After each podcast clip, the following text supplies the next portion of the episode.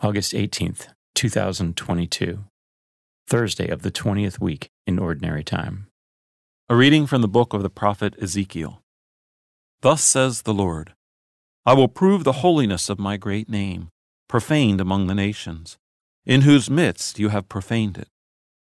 Thus the nations shall know that I am the Lord, says the Lord God, when in their sight I prove my holiness through you.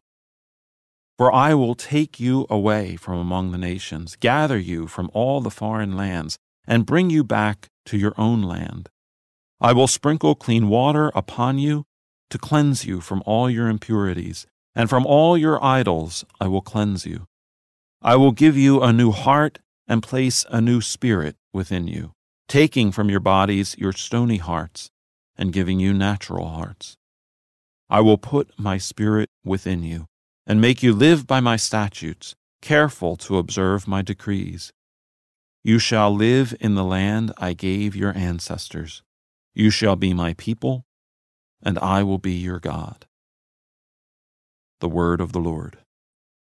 The responsorial psalm. The response is, I will pour clean water on you and wash away all your sins. A clean heart create for me, O God, and a steadfast spirit renew within me. Cast me not out from your presence, and your Holy Spirit take not from me. I will pour clean water on you and wash away all your sins. Give me back the joy of your salvation, and a willing spirit sustain in me. I will teach transgressors your ways, and sinners shall return to you.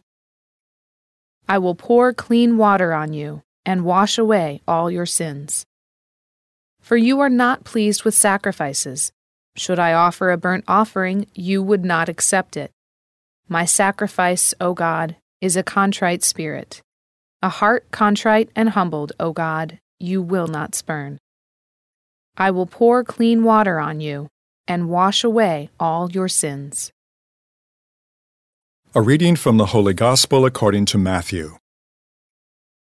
Jesus again in reply spoke to the chief priests and the elders of the people in parables, saying, The kingdom of heaven may be likened to a king who gave a wedding feast for his son. He dispatched his servants to summon the invited guests to the feast, but they refused to come. A second time he sent other servants, saying, Tell those invited, Behold, I have prepared my banquet my calves and fattened cattle are killed, and everything is ready. Come to the feast. Some ignored the invitation and went away, one to his farm, another to his business. The rest laid hold of his servants, mistreated them, and killed them. The king was enraged and sent his troops, destroyed those murderers, and burned their city. Then the king said to his servants, the feast is ready, but those who were invited were not worthy to come. Go out, therefore, into the main roads and invite to the feast whomever you find. The servants went out into the streets and gathered all they found, bad and good alike, and the hall was filled with guests. But when the king came in to meet the guests, he saw a man there not dressed in a wedding garment. He said to him, my friend, how is it that you came in here without a wedding garment? But he was reduced to silence. Then the king said to his attendants, Bind his hands and feet and cast him into the darkness outside, where there will be wailing and grinding of teeth. Many are invited, but few are chosen. The Gospel of the Lord.